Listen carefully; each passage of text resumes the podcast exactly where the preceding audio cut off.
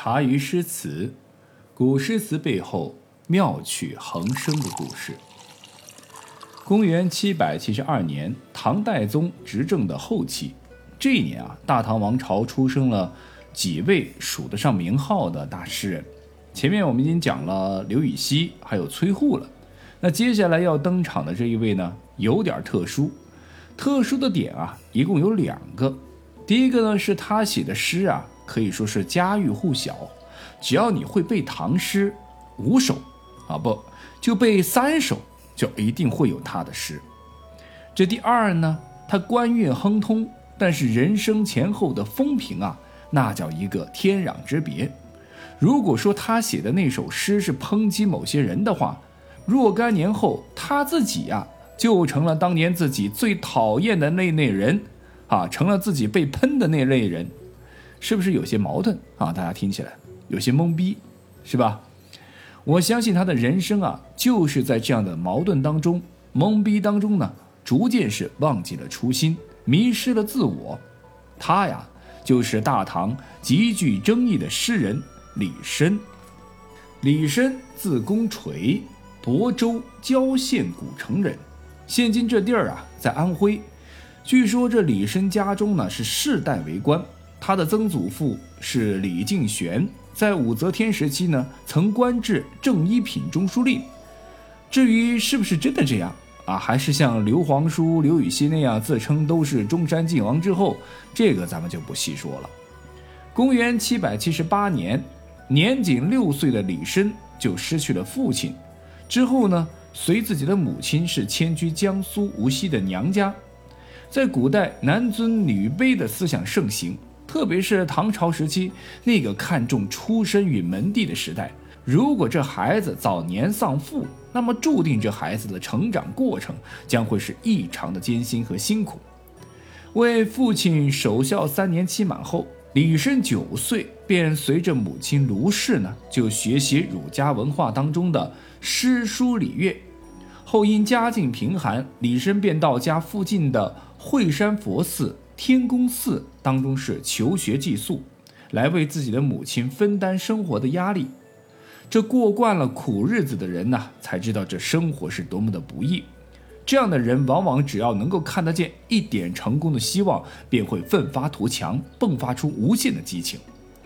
李绅求学的时候是不分昼夜的刻苦读书，以至于到了除了吃饭睡觉，那就是在看书的一个程度。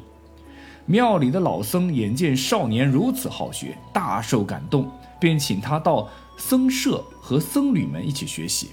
平日里生活上对李绅呢，啊也是照顾有加。这样的生活一直持续到李绅二十岁，辞别了恩人大光禅师，李绅呢便开始了外出的一个游览。踏上了这一边观赏祖国的大好河山，一边结交名士，为前程做铺垫的一个生活。当然，这一路他肯定是穷游了，边卖艺啊，写字画，写碑文啊，那边旅游。不看不知道，一看忧愁道啊，这李绅出门游览时呢，他才发现他自己所处的这个时代，大唐是早已不复开元盛世的荣光。历经安史之乱后，大唐藩镇割据、宦官弄权啊，这个权臣结党对立的局面是越发的严重，百姓生活是苦不堪言。正是在这样的一个背景下，穷游山水的李绅是目睹了农民生活的艰辛，但年轻时候的他呀，还想不通为何四海无闲田，还会出现农夫游饿死的这样的一个事情。不过，李绅会因此联想到自己的童年啊，寄人篱下，自小啊就是边下地劳作边学习四书五经，在艰辛的环境下是默默的努力耕耘。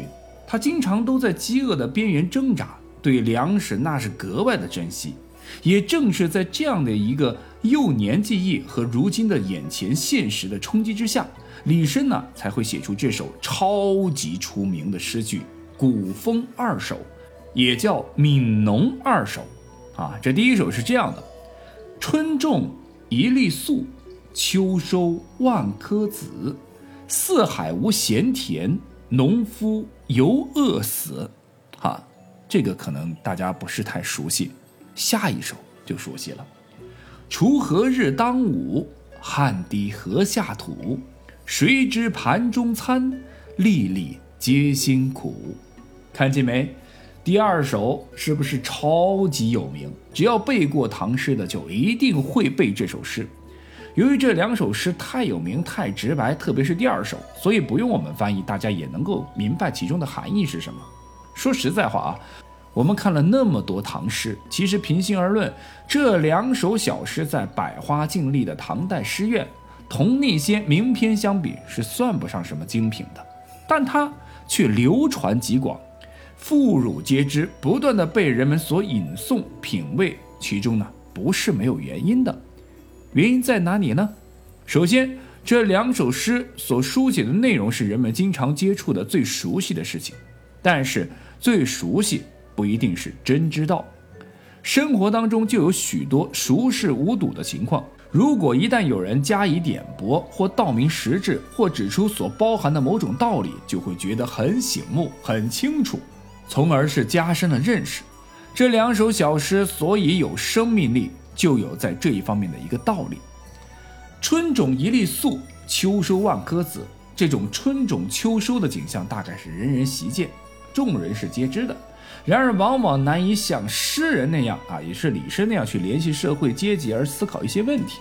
诗人却想到了。啊，就李绅想到了，他从四海无闲田的大丰收景象里面看到了农夫由饿死的残酷现实，这一点拨就异常的惊人醒目，自然给人留下了深刻的印象。再如第二首里面提到的盘中餐，这原是人们天天接触、顿顿必食的，然而并没有谁想到把这粒粒粮食和农民在烈日之下的汗水联系在一起。李绅是敏锐地察觉到了，并凝聚成了“粒粒皆辛苦”的诗句，这就给人们以启迪，引人去思索其中的道理，从而使那些不知珍惜粮食的人们是受到了深刻的教育。其次，李绅在阐明上述的内容时，不是空洞抽象的去述说或者是议论，而是采用了鲜明的形象和深刻的对比来揭露这个问题和说明这个道理，这就使人们很容易接受和理解。像第一首的前三句啊，从总体上的意义上来说，都是采用了鲜明的形象来概括了农民在广大田野里春种秋收等繁重劳动的辛苦。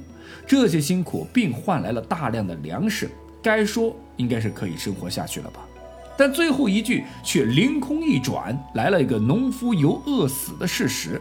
这样前后的情况就形成了鲜明的对比，引发了读者从对比中去思考一个问题，得出结论。如此就比李绅直接把观点告诉读者要深刻有力的多。再如第二首，李绅的前两句并没有说农民种田是怎样辛苦，庄稼的成长啊是如何的不易，只是把农民在烈日之下锄禾和汗流不止的情节做了一番形象的渲染，就使人们把这种辛苦和不易品味的更加具体、深刻且真实的形象给铺露了出来。所以李绅最后啊，还用反问的语气道出了“谁知盘中餐，粒粒皆辛苦”的一个道理，就很有说服力了。尤其是把粒粒粮食比作是滴滴汗水，真是体微察细，形象而贴切。最后，诗的语言通俗直白、纯真质朴、音节和谐明快、朗朗上口、容易背诵，又极其充满了正能量。不管是一千多年前的唐朝，还是在现在，都是教育小朋友的。好好吃饭啊，不要浪费粮食的最佳文字，所以也正是这两首小诗长期在民间中流传的真正的原因。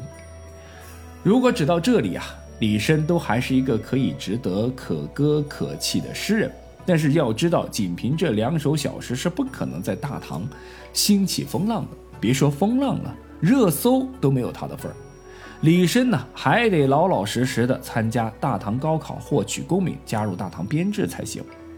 元和元年（公元806年），李绅是终于考上了进士。